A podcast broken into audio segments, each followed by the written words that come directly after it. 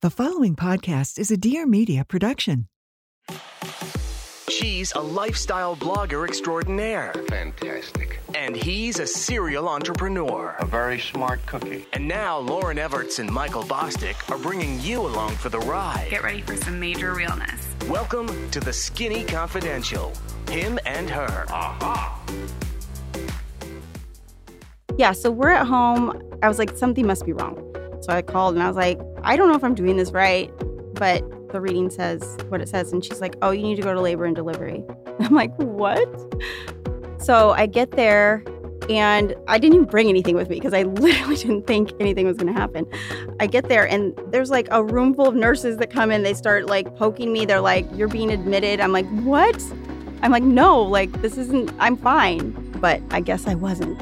We went in to get the C section, and that was really the easiest part of it because after that is when everything really hit the fan. This episode has been a long time coming. I have probably harassed Amber Lancaster online for two years, asking her to come on the podcast. And because her story is so incredible and so amazing, but also traumatic at the same time, she told me that she waited until I wasn't pregnant anymore to come on the podcast.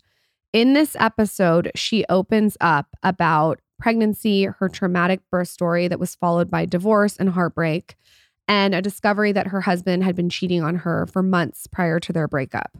She also talks about co parenting and, of course, running her business and being a mother. In person, Amber is vulnerable. She's raw, she's real, and I feel like it really shines through in this episode. I am so just grateful that she came on the show to share her story. And for her to open up about her healing process really to me shows resilience. Amber Lancaster, she's a model, an actress, a content creator, a business boss, a mother, an entrepreneur, and she's also the game show model from The Price is Right. She runs her own business, the Broken Hearts Club, and I know you are going to love this episode. With that, let's welcome Amber to the Skinny Confidential Him and Her show. This is the Skinny Confidential. Him and her. Amber is in studio. I'm so excited. Taylor's so excited. He's very excited that the Price is Right girl is in the studio. I mean, I can do some modeling for you if you'd like. I know. Show me a little, like a little flick of your wrist. Someone has to. Someone has to. Do I was the- about to say, can I buy a valve? Yeah. That's the wrong game. Is your mic on back there? It is on. Why can I never hear you in the headphones? It headphones? just I need to change it to where you can hear it in the headphones. But buy a vowel. That's the wrong game show. Yeah, It's, Taylor, it's you're wrong. over. Taylor, yeah, it's out. over. Uh, Taylor's out. Okay. So I have wanted you to come on the podcast. I think I've probably been DMing you since 2020, maybe. Yeah, yeah. You were pregnant. I was pregnant. Yes, And I remember. I have just think you have the most incredible story. And I wanted you, I told you off air, I wanted you to talk about your story in long form content because one, I think it will help a lot of people. And two, what you're doing now with the Broken Hearts Club is so cool. And I feel like this is the platform to do it. Yeah, well, thank you so much for having me. First of all, I've been following both of you since you like lived in a little apartment and we're like engaged. Oh, I wow. think. It always makes me. It always makes me a little nervous when people say that because I'm like, we've said a lot of wild things on here, and I always am like, no, what have you Oh, heard no me judgment. You're with All right. friends. A little apartment. I don't know if Michael lived in the little apartment with Wasn't me. there an apartment? Did it was you live in an apartment? Okay. Yeah. I wanted to have a moment before I got engaged where I was just completely on my own in a little tiny studio. Sometimes I miss that studio though. I'm not gonna lie. Taylor, And did you, you did yeah. you turn that the the headset on back there and it's like super loud in my ears now, man? Yeah, see, I knew it. I knew it back there. He's always fucking around. Can you hear me in your headset? Yeah, it's like, oh my god, man. So, Amber, first of all, take us back before you got pregnant, before all these things. When did you get into influencing and how did you fall into this? Oh, geez, that's a loaded question. So I was never a traditional blogger, or I never started like influencing to do that. I just had an Instagram account, and I have done, you know, previous acting jobs. The Price is Right. I even did interior design at one point. So I had a small following of an assortment of people, but um, I didn't really start using it, and it, it was like around 2000, maybe actually 14. One of the one of the uh, boutiques that I like shopped at all the time online, they fulfilled my order and they saw that I was on the prices right. And so they reached out to me. They're like, hey, can we send you some clothes like in exchange? And you just post a picture?" And I was like, "Yeah, I would love that. I spent all my money with you guys anyways." So that's kind of how I started, and then it started taking up a lot of time, and I was like, you know, I'm gonna need some comp- compensation, but it was still just very minimal and like amazing, just like extra cash, whatever. But then I, I started posting more things, and I've always kind of been someone who shares things that I love, anyways, with like my friends. Like the Nordstrom anniversary sale, I would like send my friends like, "You got to get the, like this jacket or whatever." So I just started sharing that kind of stuff, and it just like snowballed. It just really took off. Is the company that you're talking about Beachy Dolls? Yes. okay, that's so funny that you say that because I was at the pool, the Beverly Hills Hotel. I'm sitting there and I got the opportunity to meet the owner. And this is a long time ago. This is years ago. And she comes up to me and we started talking and she told me, she goes, Amber Lancaster is our biggest performer, our top performer. We love her so much. Like she's Aw. incredible. And I think that was one of the first times I heard your name. She just like raved all about you. Oh, it was probably San- Sandy or Amy. I think it was Sandy. Yeah, Yeah. And so they are very, very happy with your performance. I love them. Yeah. It, it seems like you guys have had a long relationship too. Yeah, I mean, literally since like 2014, I was ju- I was a customer. That's crazy. Yeah. Okay. So at what point do you meet your soon how, how do you what do you want to call him? At what point do you meet your Baby daddy? No. Baby daddy. my, my ex. your End of 2015, maybe. and for anyone who's listening that's caught up in a relationship, was it like love bomb, love at first sight? What was the energy of it? It did move pretty quickly. We moved in together like five months in, I think. And then we were engaged a year later and then got married a year after that. And then when did you get pregnant?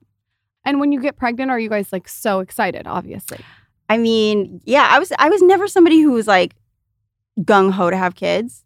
I was kind of I don't know, I felt like I was kind of weird in that way because I was never one of those girls that's like, I want to have a baby. I Lauryn was like that. you That's know the- yeah she i know that's why i love you it's like you know it's hard to find women that maybe not feel that way but they don't say it you know what i mean it's just i think when i envisioned my life i always i did want kids i Mhm. just never like romanticized it if that makes sense.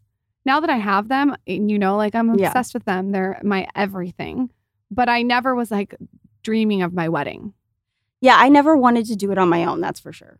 I i uh it's a lot of work. I wanted it's a lot It's a lot of of i always wanted to have a relationship with someone and i didn't have the best situation growing up. So i knew i wanted to provide that. What do you mean? Well, I was raised by my grandma. My dad died when I was 11. My mom has been an addict my whole life, and I'm an only child. i'm so sorry to hear that but i'm gonna guess that you had a beautiful relationship with your grandma or oh my. God, yes. And yeah, both of them. there's nothing better than a relationship with your grandma Yeah. You you know you I it makes me want to cry because it's like the most special relationship in my opinion. Yeah. No, me too, because uh, one, one of my, my last grandmother just passed away like six months ago. Sorry to hear that. Yeah, no, it's okay. When you were growing up, eh, was your grandma constantly there for you? Yeah, I mean, she was she was my everything. She was. If you've ever have you ever read about attachment theory, like with Uh-uh. children, every child baby has like um, a primary attachment figure, and usually it's the mom, you know, but it can be anyone who's you know an, an adoptive figure, the dad. But they usually have one primary attachment figure. And do you still have a relationship now with your mom? No, I don't. I mean, not really to speak of. I mean, I've tried. You know, it's just really hard. I don't know if you. I hope you don't know, but it's hard. I, m- uh, I my sister's been sober for nine years now, but I understand there's a lot of intricacies with with addiction. Yeah, and when you've been abusing yourself for that long, you're just never going to be the same. Like the the mentality is just it's there. Even if they're not on drugs anymore, it's like they've messed up. They've messed themselves up so badly that like she lives in the past a lot. She'll talk about things that happened when I was like 16, and she's just very. I don't know if there's also some sort of like psychological personality disorder or something undiagnosed potentially. You know, Was she Um, older or younger when she had you? Oh, super young. She was 20. Okay. Yeah. And uh, how do you think that you're so driven and you've done so much in your career? Like, do you think that has to do with your upbringing with your grandma? Yes and no. I was I I did go back and live with my mom for a brief period of time you know, it was it was probably the hardest part of my life. I, you don't realize it because you're just like kind of in fight or flight. But like coming home to no food or or the electricity's shut off or like your mom's still sleeping when you're home from school, that terrified me. I never wanted to live that again. And were your parents together or had your father passed? My dad and mom got divorced when I was like one, and then my dad passed when I was 11. I think that that probably has to do with making you resilient and driven and all the things. And I bet it also has to do with the fact that you maybe weren't like so excited right away to become a mother. Right. I, I, I always, and I still, no matter how secure like I am financially, it, it's it's always in you. Like I feel like um, I have to constantly uh, be like on this hamster wheel of like trying to trying to make money and trying to like keep you know save it and trying to like take care of myself even though i can totally relax now Which is like a survival mode that's Yeah. ingrained. yeah, exactly I I think too your experience makes you uh, and this goes with what you just said really really independent. Yeah. Like i could only ever really depend on myself Right. Right. And I mean, this is this is what I try to do with anything bad that's happened in my life and I don't know if this will help anything, but I try to just I try to just realize that every bad thing that's ever happened to me, I think attributes to hopefully the businesswoman, the mom that I am now. If I hadn't gone through a lot of the stuff that I've gone through, I don't think I would be doing a lot of the things I'm doing now.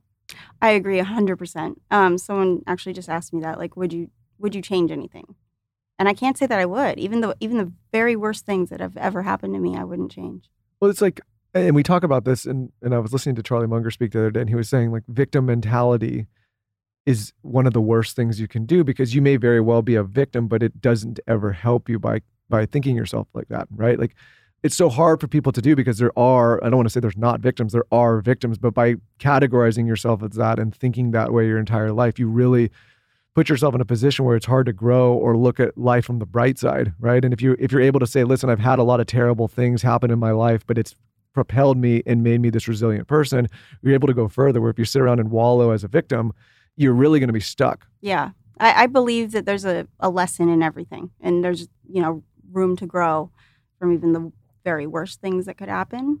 And it is just a total perspective. It's a and it's a choice. I felt like when I got pregnant because of some of my past that I I was so happy to be pregnant but it also brings up so many different things that you thought you had moved past. When you got pregnant, did you feel like that? No, I felt I feel I felt good. I felt like secure. I was in a, you know, I was in a marriage. I felt like I could provide for him and I was excited. So during your pregnancy was your ex supportive? I mean, yes. But like w- w- like was he helping you? Was he like tending to you or was there things that you looking back that you're like eh, You know, it's so I struggle with like if you and I were just like here not on No, so I don't want to like put him on um, blast. Oh but just- yeah, just because as I as Russell has gotten older, I just really want to like protect yeah, no. his um, relationship. okay, so uh, talk to us about what happened when you decided to give birth. Not decided to give birth. when you gave birth without deciding to Yeah. give birth. So I was 30 weeks pregnant and I had gone to my OB weekly because I was high risk already because of my age. The last few appointments, I was like, you know, I am super swollen. And I know that people get swollen, and this was my first pregnancy, but like just something didn't feel right. I just kept bringing it up. I'm like, I, I just don't feel right. And so finally, at the last appointment, she was like, Are there any other symptoms? She's like, have you been having any vision problems or this? And I'm literally like trying to like pull things out because I just felt like something wasn't right. I was like, you know, I was in the shower one time and I saw stars. She's like, well, that's not normal. She's like, okay, let's do the let's do this additional test. So we did the additional test and like everything like there was protein in my urine or whatever the there was like two out of three of the things that it required. And my blood pressure although it, it didn't reach the number that it's supposed to to be technically preeclampsia for me it was such a high number that the, i also kept bringing that up but it's just it, they don't flag it unless it's unless it reaches over this number for some reason. Because you knew your your blood pressure as it was normally. Mm-hmm. Okay, and so you knew is it it before. a black and white test for this, or is it more gray? It's pretty black and white. For you mean for the additional test Like at that point? for yes. a preeclampsia test, if you ask to get it, is it like a blood test? Like what's is Yeah. it quick? What is it? It- it's it's blood and urine. Okay. Tell me exactly what preeclampsia is, because especially for the men listening. It's high blood pressure, which sounds like not a big deal, but if you can't control your blood pressure, if you go full on eclampsia, you have seizures and die. Okay. you know, and it, so it's very scary. So it's rising blood pressure, not lowering. Yes. Okay. Yes, it's high blood pressure. So at one point, I think it was like one, I want to say 180 over 40 or some, something crazy like that is was the threshold where she was like, as soon as I got the test, I, I mean, they called me on my way home and they're like, you need to pick up a blood pressure cuff on your way home and start t- and start monitoring your blood pressure. And and what what sets this off during pregnancy specifically? Nothing, and that is the scariest part. Anyone is susceptible. It, like there's no dietary thing. There's no Nope. no way you're living. No, nothing. Nothing. Wow. There are certain risk factors, but honestly, being really young is one, being really old is one. Like IVF, for some reason, a factor, but it, but it's still it is not like a for sure thing that you can't prevent. You can't prevent it. For, So there's no diet or anything that you can do to kind of mitigate No. it. But No. IVF provokes it. You have a higher risk. You have a higher risk. Okay, so when you find out you have preeclampsia, are you at home or are you at the hospital? Yeah, so we're at home. It was literally like the second time taking. My, I was like, something must be wrong. Like I must be doing this wrong because it was already elevated. And they said to call, so I called and I was like, I don't know if I'm doing this right, but the reading says what it says. And she's like, Oh, you need to go to labor and delivery at Cedars. I'm like, What? I'm like, okay, whatever. I'm just, I'm just gonna get there, and they're gonna tell me like, because I still what's your felt exact okay. weeks? I was 30 weeks in like five days. So I get there and they, I didn't even bring anything with me because I literally didn't think anything was going to happen. I get there and there's like a room full of nurses that come in. They start like poking me. They're like, You're being admitted. I'm like, What? I'm like, No, like, this isn't, I'm fine. But I guess I wasn't because two days later, they, they couldn't control my blood pressure. They put me on this magnesium drip, which is like horrible to prevent seizures. They had me on blood pressure medication. And the goal was to try and keep me there until like 34 weeks because that's like a safer So you were to gonna have to stay there for a month. That was the yes. plan. And Wow. wi- some women do that if they're lucky. If they're What's lucky. the- what do you mean the magnesium drip is like weird? It feels bad? oh my gosh, it makes you feel like, oh, the worst hangover. And then you got hit by a truck and you're just constantly nauseous. So at this point, you don't know that you're going to be giving birth. Is after two days, how did you know you needed to give birth? they told me they couldn't control my blood pressure anymore and it wasn't worth because at that so i had hit 31 weeks there was no way they were going to get me to 32 or th- if i had been like like there's some women who are maybe at, at the 25 or 26 week mark where it's like every day is crucial there there was just no benefit to to holding on to one more day when it could be affecting my organs or you know and so i was what do you do? What did you say when they said that? I mean, I can't say anything. They're like, we're having we're having this baby today, and we went in to get the C section, and that was the that was really that was really the easiest part of it because after that is when everything really hit the fan. Oh, so you have a C-section. yeah, and they could not control the bleeding, so I ended up in there for like five hours, and they couldn't control the bleeding, so they ended up having to remove my uterus. Oh my god. Yeah, Poor thing. And so I had a massive blood transfusion, like three liters, a last three liters of blood, which is a lot. You only have six in the human body, so it's like half my blood volume. I go back. I'm I'm trying to, you know, I go I go to my own recovery. Russell goes to the NICU. Again, I'm on the mag the magnesium because some women also get postpartum preeclampsia. Where like Yeah. where high blood pressure stays there after. Yeah. Oh or or it, or it comes on after.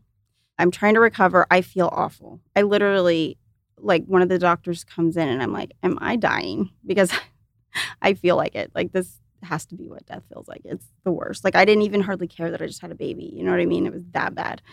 All I did was sleep. And so and then I this kidney doctor kept coming in. I had so many doctors in and out, you know, and and he had like this accent that I couldn't really understand and like come to find out, my kidneys were failing basically. Like, yeah. So so he comes in at around midnight, like two days after I have Russell, and he's like, "We need to send you to the ICU. Your kidneys aren't improving, but I'm confident, you know, that you're, you'll be better. You know that this will resolve, but we just don't know." I had some sort of And is someone there with you? something acute kidney injury. I, no, because because my husband at the time was with Russell in the NICU, but he did. Yeah, I can't remember. Everything's so such a blur. To See, be but- well, just the reason I ask is like I imagine this is just like so overwhelming, right? I mean, kind of, but you know, survival mode is where I thrive.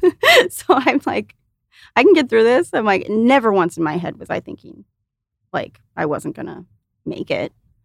Well, it's probably also why you did make it. When when it, when they had to remove your uterus, was that even like? Did you even know what was going on, or were you too out of it? No, they they brought me up out of anesthesia to like ask me, but pretty much tell me, you know, they're, they're like, we have to do this, but we want your consent.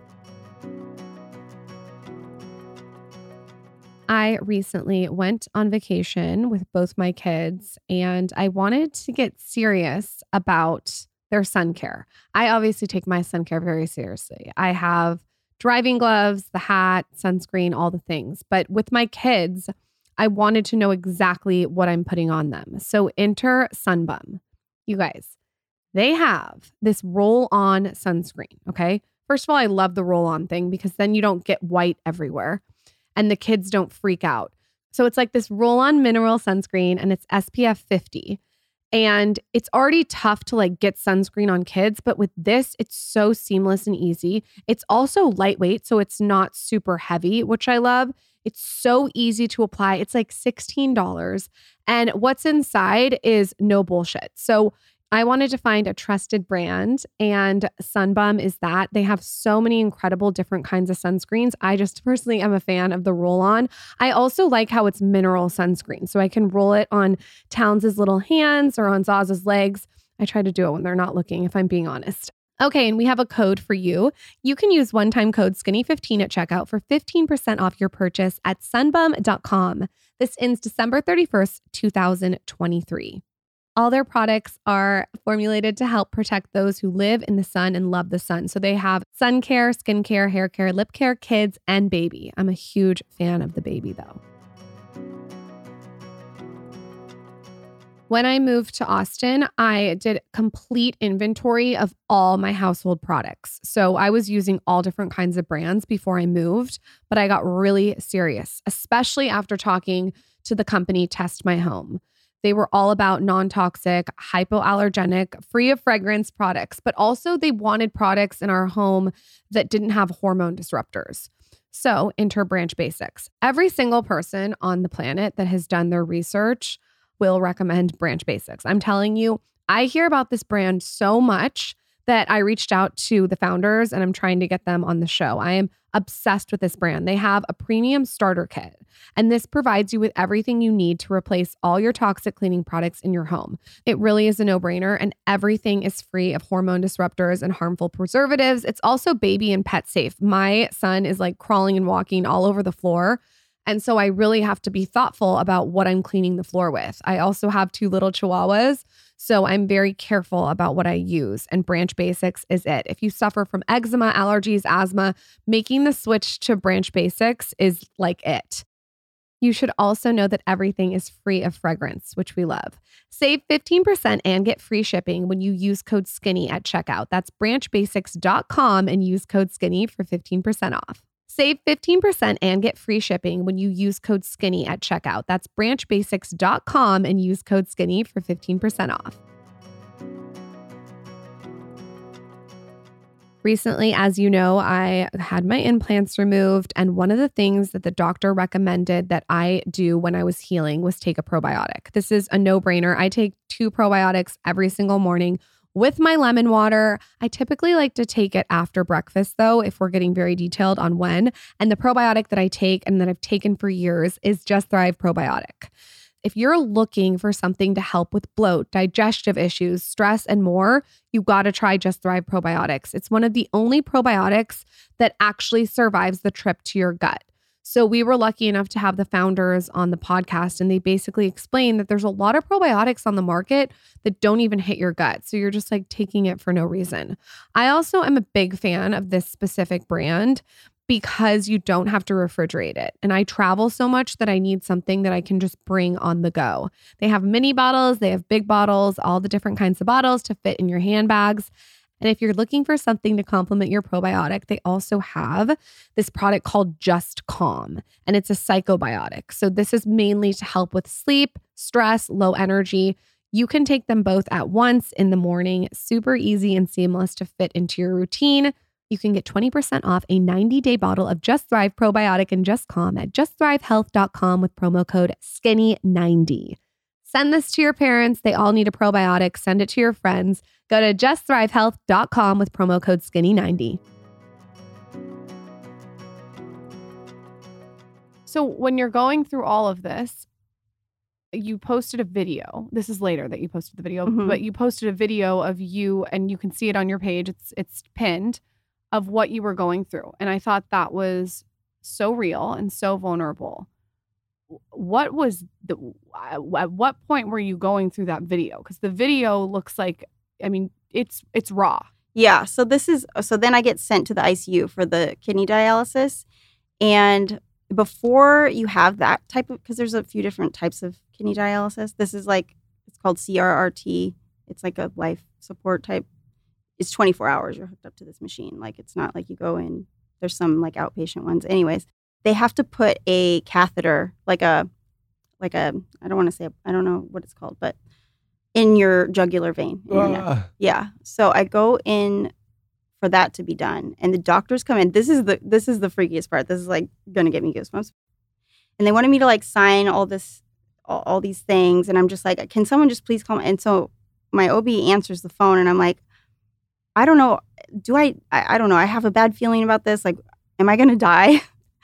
and she's like, um, she's like, no, this is, you know, this is standard procedure. This is what Dr. Rodriguez, you know, says you need to get done. Your kidneys are failing, so there's really no other choice at this point. I don't have it. I don't have another choice. It's like, I'm like, okay. They ended up inserting the catheter into my carotid artery instead of my jugular vein. What the fuck? Yeah. Hold on. They, I, so they, I don't made a mistake and they put in your carotid artery. well, I don't really know what that means cuz I Carotid artery is like when you if you want to kill someone, you cut them right there. Okay, so your jugular vein goes down to your heart, your carotid artery goes to your brain. Um, they run right next to each other. They use this little ultrasound device to go over it, and they take this little needle to puncture to make sure that they're in the right vein. They pull, they like withdraw the fluid, the blood, and because the carotid artery goes to your brain, it's high pressure, so it's like um, bright red, and the one that the jugular is darker red. So that's one way they can tell. But also they have the ultrasound device. So they so they use the little needle to make sure they're in the right one, and then they take the big catheter. It's like the size of a pencil, and stick it in your how did how did they mess that up? girl. I'll be asking Was that it- question for the rest of my life. Was it It was a fellow. what does that mean? So doctors go through their residency, and then if they want to specialize in something, it's called a fellowship. Listen, I'm like, guys, we, we don't need the we don't need the trainee here. We need the we need the the real guy. I mean, he was a, he is a supposed to be a. I mean, he's already a doctor, but he's not a resident. But yeah, So wait, Yeah, it was like his first week how did you on know the it was rotation. wrong? I didn't. I I, I immediately um like he- so they insert. I know now, but they inserted it in my carotid artery, and I immediately. I mean, I lost three more liters of blood. I lost oxygen to my brain. Like I immediately was out, like acute resp- respiratory failure, pulmonary edema. Like I have a list of all the things that. Your heart starts to fail. Everything starts to fail. Yeah, So what do they what And do they, they- do at this point? at this point they have to they had to send me into emergency surgery f- to repair my carotid artery. So they had to wake up some woman, some ama- this amazing um, vascular surgeon actually, and she came in and uh, fixed me. But that because woman was probably like, "What are you dopes doing in here?" I mean, yeah. So then I was on a ventilator for a few days in like a medically induced coma. And so I didn't really know what had happened until I woke up. And so meanwhile, your husband's there with the baby in the NICU, which is also traumatic. Yes. And then you're over here. in the ICU, yes. Oh my god. yeah. I don't know if I'd be equipped for that. I don't know. So that's hard. I mean, you, know, you don't know what you're capable of until you, have no other choice, you know? Sure, no, but I'm just saying that's. I mean, It's obviously you were in a terrible situation, but I mean, being in that situation, were, uh, God, it's a lot. It yeah, it was a lot. So and then yeah, so then the video is of me walking to see Russell for the first time. because I didn't get to hold him for when I first had him, you know? That was like my motivation to for everything. I mean, it still is. But to to walk again, to do all those things, it's crazy how quickly your body shuts down. The first time you saw him, what was that like? I mean, we can see it on the video, but explain what you were feeling. I mean, it's just it's surreal. It's I mean, I- I'm sure it's the same as anyone getting to hold their baby for the first time. It's Yeah, but with Maybe, all but- you've Explain, but gone not- through, it's like, yeah, oh, not not. I, I mean, I wasn't thinking of that. You know, I wasn't thinking of any of that. But now, in retrospect, my God, it's crazy. it, it makes me so emotional for you because I know how stressful it is when you just have a baby and how and I can't even imagine all the other layers that you had on top of it and then to see your baby.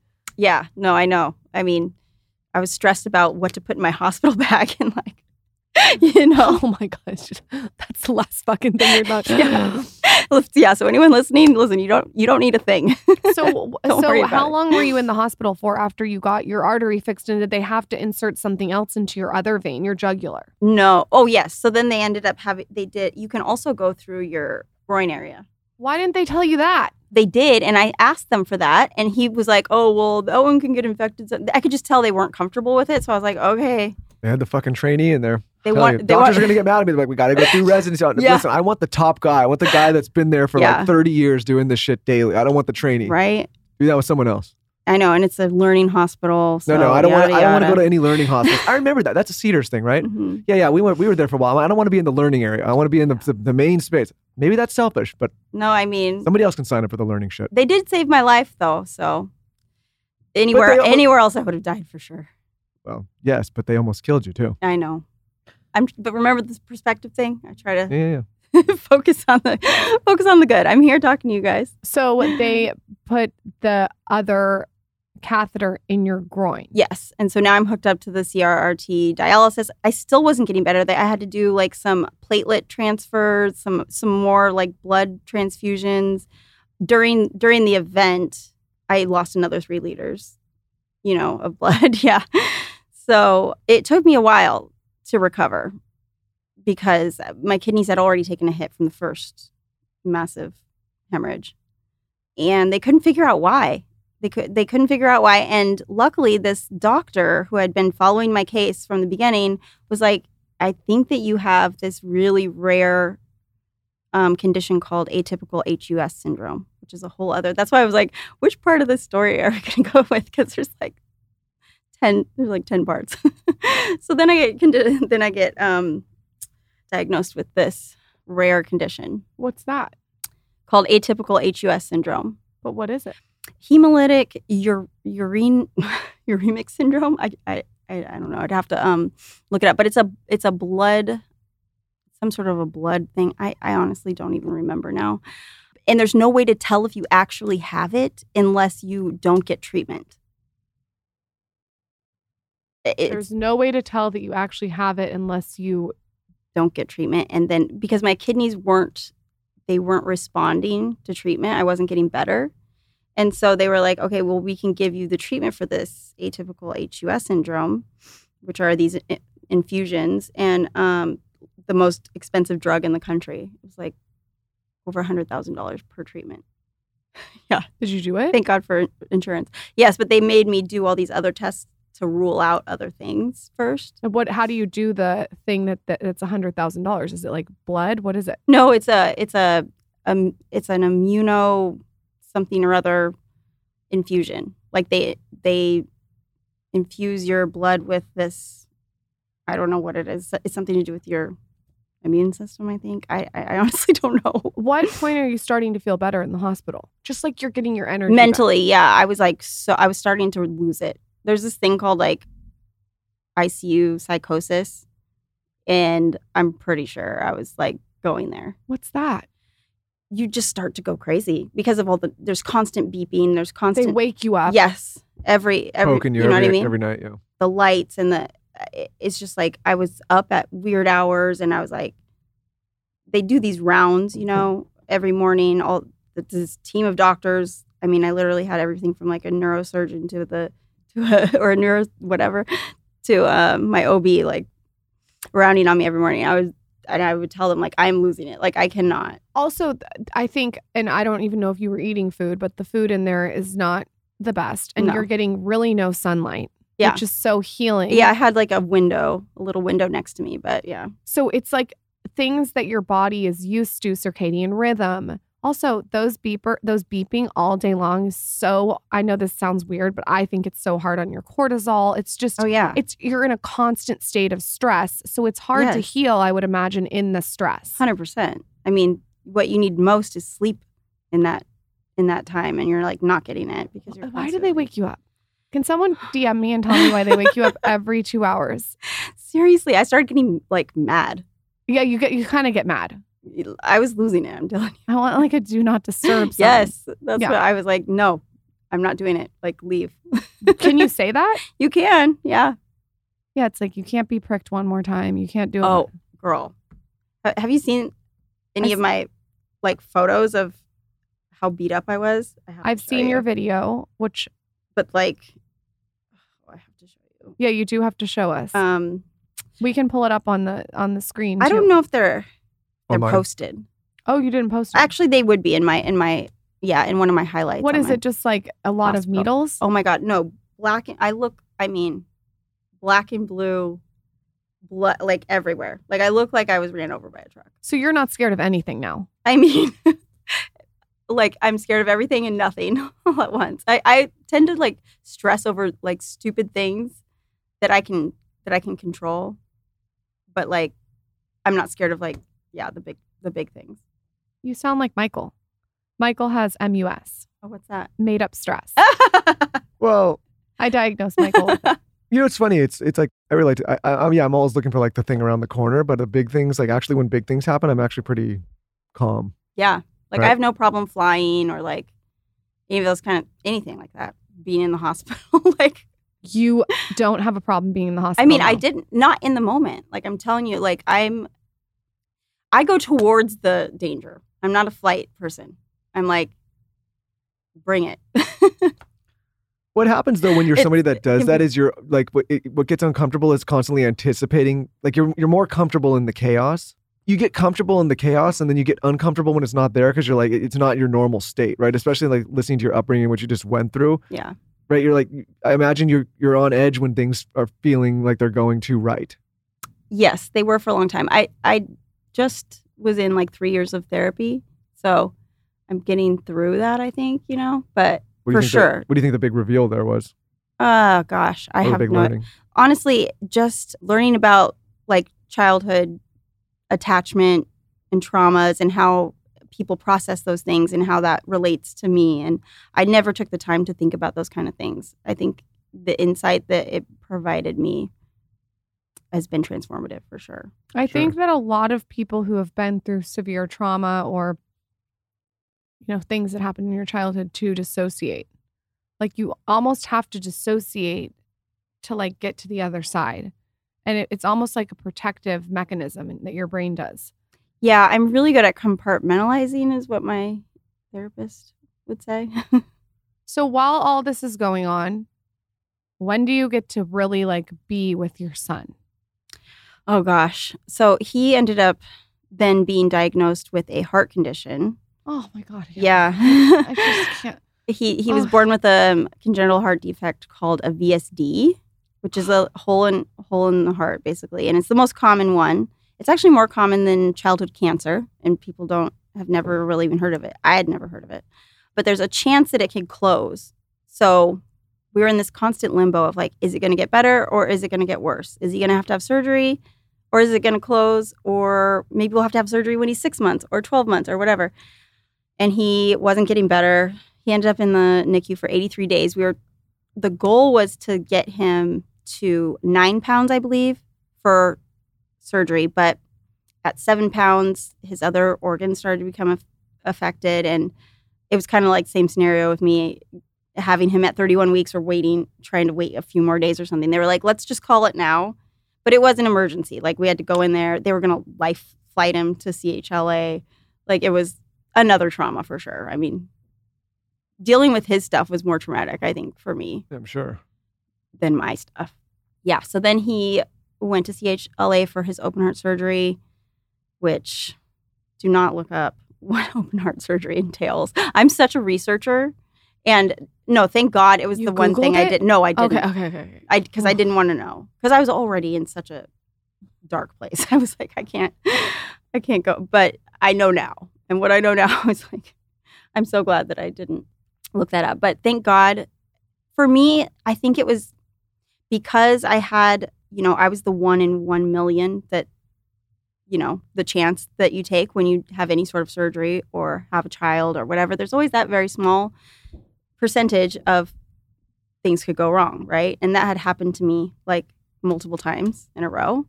So I was like, oh, for sure, this isn't good. This is like not going to go well.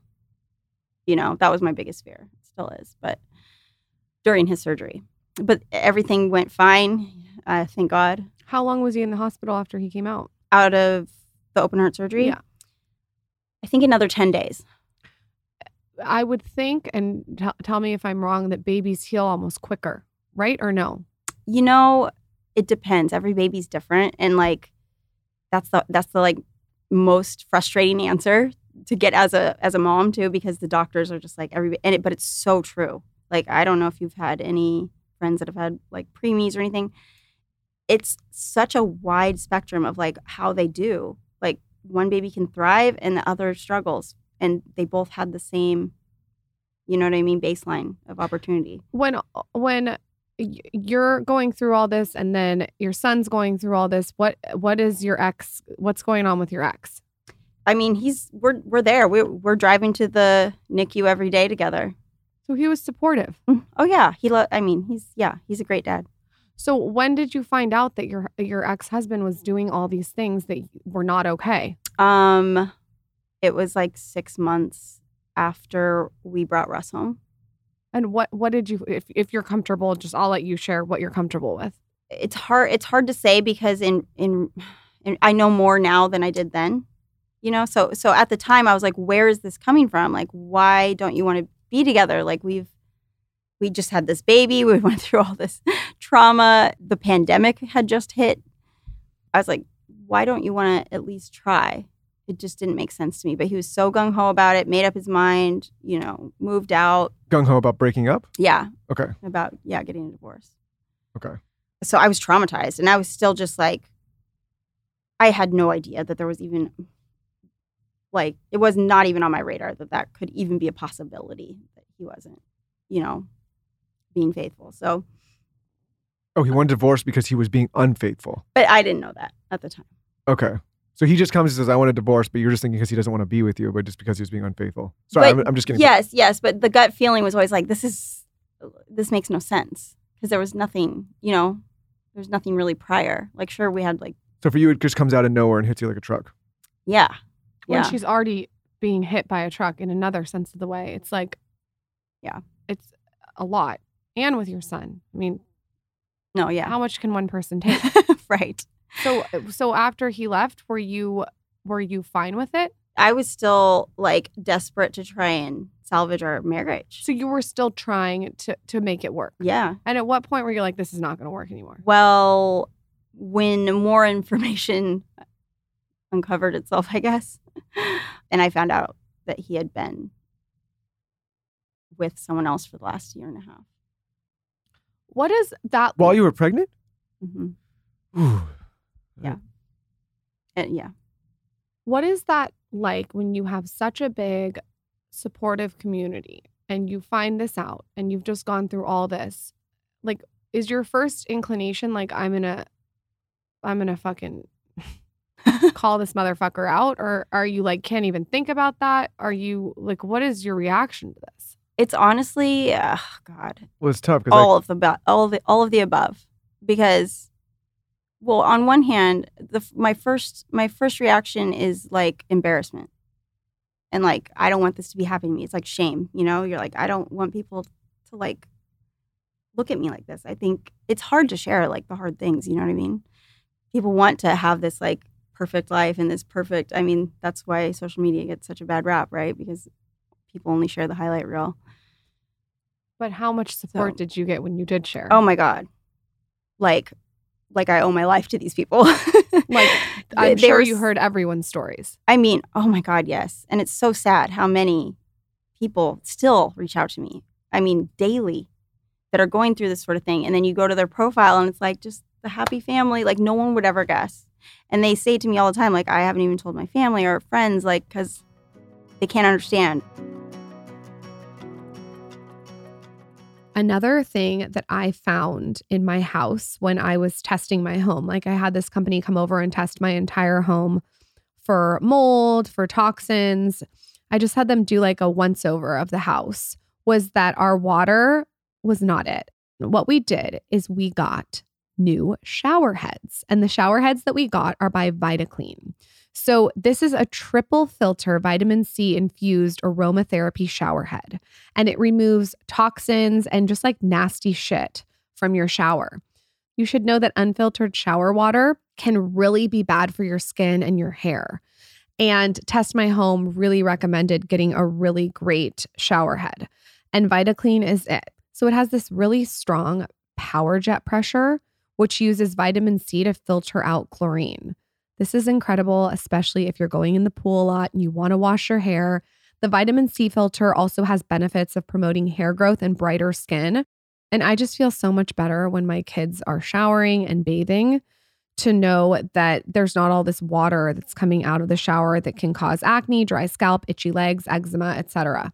So if you want to upgrade your shower situation, you're going to go to vitacleanhq.com today and use code skinny at checkout for 20% off. That's vitacleanhq.com to get your new shower head today. You can use code SKINNY at checkout for 20% off shower head starter kits. And if you don't like it for any reason, they offer a 30 day money back guarantee. Enjoy.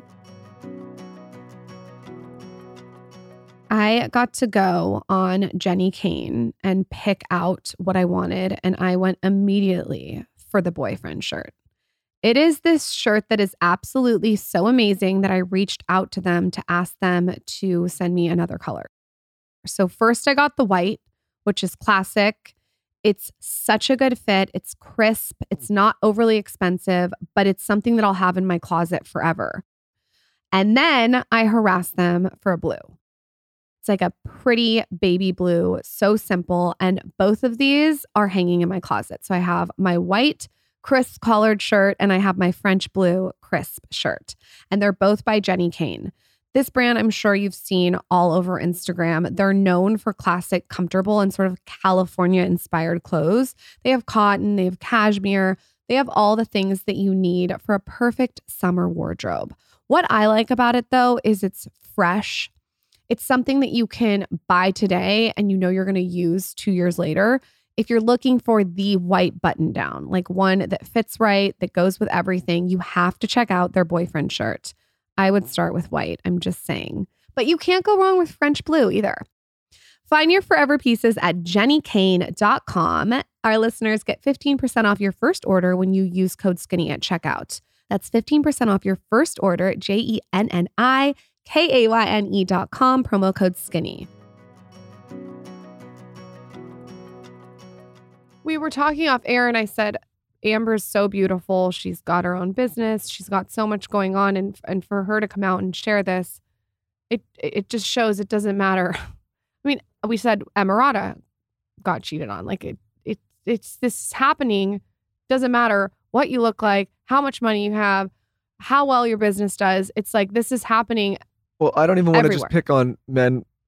Uh, I just think some people just aren't equipped. There's a deep insecurity that some people have to go through to feel validated or wanted. And you you could be in a what's on the surface the healthiest relationship. It's actually probably nothing to do with you. Exactly. And I I I think I have I know and we all know people in our own lives, men, women, that have been unfaithful. And I think the common denominator there is there is a deep insecurity of feeling some kind of want or some kind of need that even though you you have you have that from one individual, it's like it's never enough. Like they're trying to fill some kind of void in themselves, probably some from some childhood thing. I don't know how to explain it. I- It's like it's it's a it's a personality flaw that people need to address and work with and and I don't think you can do that without becoming very confident as an individual and becoming very secure and independent with yourself. You have to be real comfortable with asking for what you need, Yes. you know, and a lot of people are not.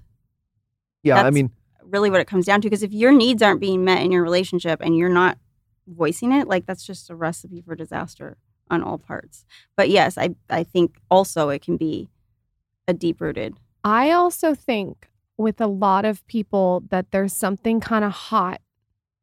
uh, It's what is it called? The Madonna whore syndrome about Mm. it not being the person that they're married to. Like I think some oh, people Oh yeah, are I mean the attracted selfish. Yeah, to that. Like it's yeah, but I think if you root it down, it's an it's a deep insecurity of feeling some kind of want or validation that they don't feel they're getting enough of. And mostly because they can't validate themselves. I'm not I'm probably generalizing that. There's obviously cases on both sides, but that's what it is. I, the men that I know in my life and some of them have been friends that do that, it's always the ones that are the most insecure, yeah. right?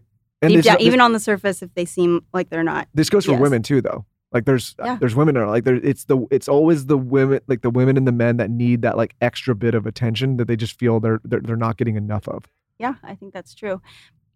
Yeah, and if you're not getting it in your relationship too, people tend to look outside of the relationship to get that fulfillment Mhm. or their needs met.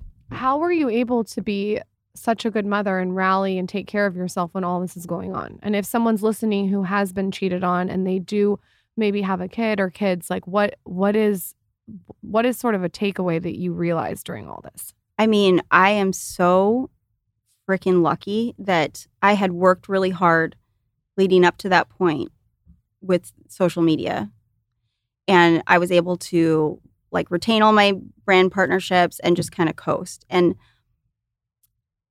it wasn't necessarily like the creative outlet that it used to be. It became more of a community of people that I were, were like depending on.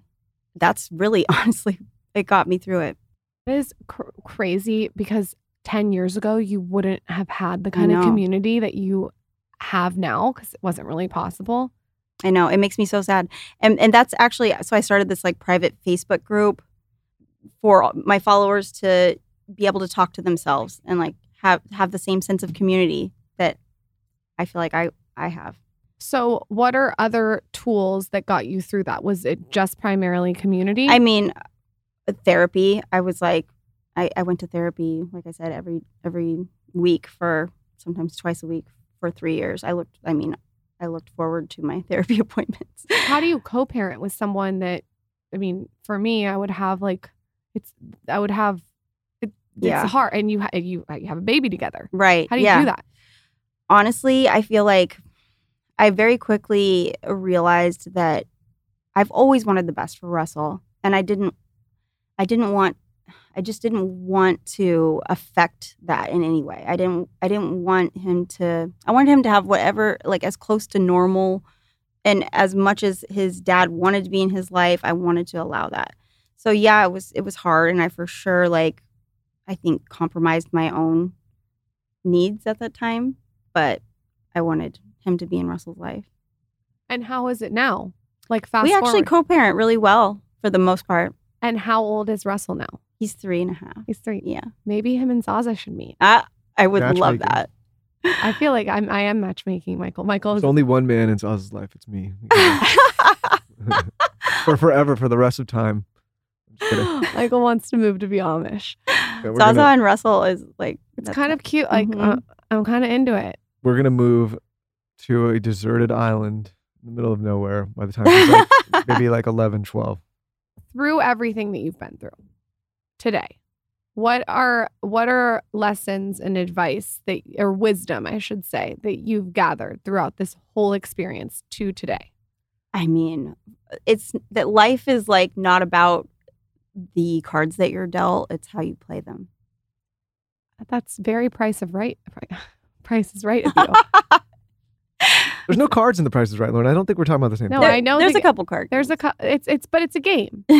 Yeah, no, I mean, I, I think like, I mean, your story's wild, but I think it like it just proves how resilient people can be right? If they, ch- to your point, if they choose to be, I think it's hard to, it's hard to explain to people that it is a choice, right? Especially if you're coming from the outside and passing judgment on someone else's life that you're not living and saying like, hey, you have the choice to think about this in a different way. Like that, that message is either very well received or the exact opposite right like it's it's it's hard to tell people hey i understand you're in a very terrible situation or something's really not going right but you do have a choice to change the way you think about that right like it's, it's Yeah. No, it's true. It, it doesn't take away having to go through sure the pain. You know, you you also have to like experience going through it.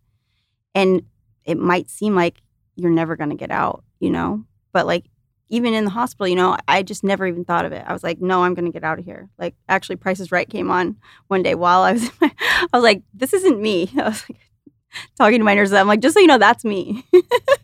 What did it they on say? TV? I'm going to get out. did they know? that okay. like this isn't the girl. This isn't like the sick girl that you see in the hospital bed right now. Like like that's me. I'm I'm getting back to that. I mean, that is a damn good way to think. yeah. Let's talk about the happy stuff. Yes. You have launched the Broken Hearts Club. Tell us about that and why you decided to launch that. It seems like it, it has so many meanings. It does. I'm so proud of it. It's in one part to help promote and spread awareness for congenital heart defects like Russell's because there's so many parents and people out there that you know have congenital heart defect and there's not a lot of awareness about it, especially childhood. So, to, and 10% of the proceeds go towards the Children's Heart Foundation. I love it. Yes. And what are other fun things that you're working on right now? I actually just got to go to the state capitol and speak. Yeah, for for this. I'm I'm also very passionate about advocating for shelter animals. Cool. Yeah. So and there's a crisis in LA right now. So anyone out there, please um, consider adoption. Where do you Adopt. go? Like I, I'm obsessed with I Stand with my pack. Oh, they're great. Yeah, any re- any local rescue, you can go to petfinder.com if you're if you're not in LA. Petfinder.com will match you with a shelter animal of you can search by breed, color, I mean, anything you want. There's literally anything you want in the shelters these days. I think the audience will be mad if I don't ask you a couple beauty wellness questions. For it. Okay, what are your top three beauty, skin, makeup? Um, okay. I tretinoin is my I keep seeing that all over TikTok. You've never used tretinoin? I have not. How is your skin so perfect? Thanks. what is tretinoin I'm wearing makeup. is that an ingredient or is that a product line So it's a prescription only. So I, I went to a dermatologist when I was like 25. I had I had like really bad acne, and he he prescribed me that, and he was like, "You're gonna thank me in 10 years because this ingredient is what they put in all the like expensive skin creams, but only like a tiny bit. This is like the prescription strength. So it stimulates collagen production. It's it's literally like a miracle. TikTok is obsessed with it right now. Yeah, it's not great for every skin type though. So a lot Do of your research. yeah, do your research. Go to a dermatologist. What else? What are the other skin Um, I- beauty secrets? I love I love the Clarins double serum. I use that almost every single day. Michael's like, what? Oh, no i'm listening Oh, okay. i listen I Just listen to making sure. um your ice roller is actually like I use it almost every day. Oh, thank you. Yeah, no. That's it's very nice. That's very nice. I had one of the cheap ones from Amazon and I'm no, like, no, no, no. We're we're hooking you up with the balls today. You're gonna have Oh, I balls have on one. your- I have the balls. Well, I gotta. Hook, we're hooking you yeah, up. give with me the more razor. balls. Yeah, yeah more balls. You Eat all have the enough. balls that you can get. Send them my way. what are three things that you do in the morning that are non-negotiables? I mean, you got to brush your teeth. Okay, Pretty much it at this point because having a kid. you're hold you're holding on. I know. I I can imagine with one parent that's a lot of fucking work. I mean, I You do. know- I have full time help you know what Lauryn Still, full oh, it's a lot of disclosure, work. but yeah, it's no, it is. also like when you're, you know, it's almost like having a significant other that just sleeps the whole time while the other's up with the kids. yeah, every I morning. make him wake up every night. Lauryn's got this extensive morning routine, and she's like, "Why aren't you doing your routine?" I'm like, "Cause I'm up with the kid, which I'm happy to do. Like that's my time with him." But Yeah. I get it. Like you get up, and I, I don't have any time for myself anymore. It's just like go. Yeah, I'm lucky if I eat breakfast. I'm a- I'm actually terrible with time management and stuff. That's why like I worship what you do with your time stacking all the. I'm like, geez, I wish I had just an ounce of that in me. Well, you must have some kind of time management because you're launching all these things and doing all these projects and posting all these collabs. Like, You must have some kind of system. I mean, I have a great manager who keeps me on task. what about nighttime routine? Any non-negotiables, or are we just Um, are you just hanging on right now because you have a no, three a half no, no, no. Nighttime routine, I definitely, I don't miss, like hardly ever. Okay, what is it? I mean, you want the products or you want the? I you know I want everything. okay, so you got to double clean, cleanse with a with a brush, preferably, not every time. Or so the tretinoin also makes your skin exfoliate quicker. So so you're constantly having to exfoliate or shed quicker, I guess. So you got to do that. Then I do the LED mask. Do you red light therapy at all? Do you like Dr. Dennis's? Yes. Okay, that's the one I like too. That's when I yeah, that's when I have because hands free. You got to do hands free. I mean, come on. Yeah, no, you, I used to have the wand and I'd have to like No, no, no, you gotta do hands-free. yeah, you gotta do hands free. So I love that. And then I'll usually do a serum. And then, oh my God, I love the Tatcha products. Have you tried I do like the Tatcha products, but I don't like I I don't have like a favorite. So what's your favorite? the the skin? Re, what is it? The overnight skin repair. okay. Like your skin, you'll wake up with like baby soft. It's also multitasking because you're sleeping while, while something's doing something to your skin, which Yeah. I love. Yeah, I love just slathering on like a good, pro, you know, going to bed. You're incredible. Your story is amazing. I think it's going, going to help a lot of people. Is there anything else that you want to tell our audience before you go? I mean, I don't know. Thanks, guys. Tell That's us. an intense, that's an intense story. Tell You us- got a lot of I know. Sorry. No, no, it's good. It's good. no. Tell us where we can shop your merch and find you and follow you. Yeah, so my handle on Instagram is Amber Lancaster. Broken Hearts Club is uh, brokenheartsclubshop.com, but there's also a link in my bio on Instagram. You can watch the Price is Right? Can we do a little You're giveaway? on every day, regularly. No, Still? no, there's no. I I'm like You're I don't on know, all maybe the time. six days a month. She's Six, on a lot. six shows a month. The Price is Right. We just had a guy come on that said he I hacked, know. he I hacked the told her. Price is Right. I know. I don't wonder even you know would- about this. I wonder if you were on that episode. okay, so is that the perfect bid? The documentary that was made. There's also a documentary called. I don't think The he, uh, uh, I don't think so. It's, okay. but he came in, he like won a sailboat and then he sold it. But he like he like figured out how to hack, how to get on the show because he says there's producers in the Uh-huh, audience and he yes. figured he like figured that out and then got Okay. yeah. It's a it's kind of it's There's an not interesting story. producers in the audience, but they don't, watch the yeah, audience. don't tell don't tell the secrets, Michael. Maybe I'll get on there. Oh, okay. Can we do a giveaway? sure. Okay, can we give away some merch? Yeah, let's do it. Okay, you guys go follow at Amber Lancaster on Instagram and then tell us your favorite part of this episode on my latest post at Lauryn Bosstick. We'll pick someone. I, if you're going to shop the merch, absolutely love this baby pink sweater. It has like a hot pink writing on it. So cute. I'll definitely be wearing it on stories. Amber, thank Aw, you so much for coming. Thank you. on. This was amazing. Russell and Zaza, look out. Wait, don't go. Make sure you've rated and reviewed the podcast on the podcast app. And also, if you want to watch us on YouTube, you can head to our YouTube channel and search The Skinny Confidential to find us.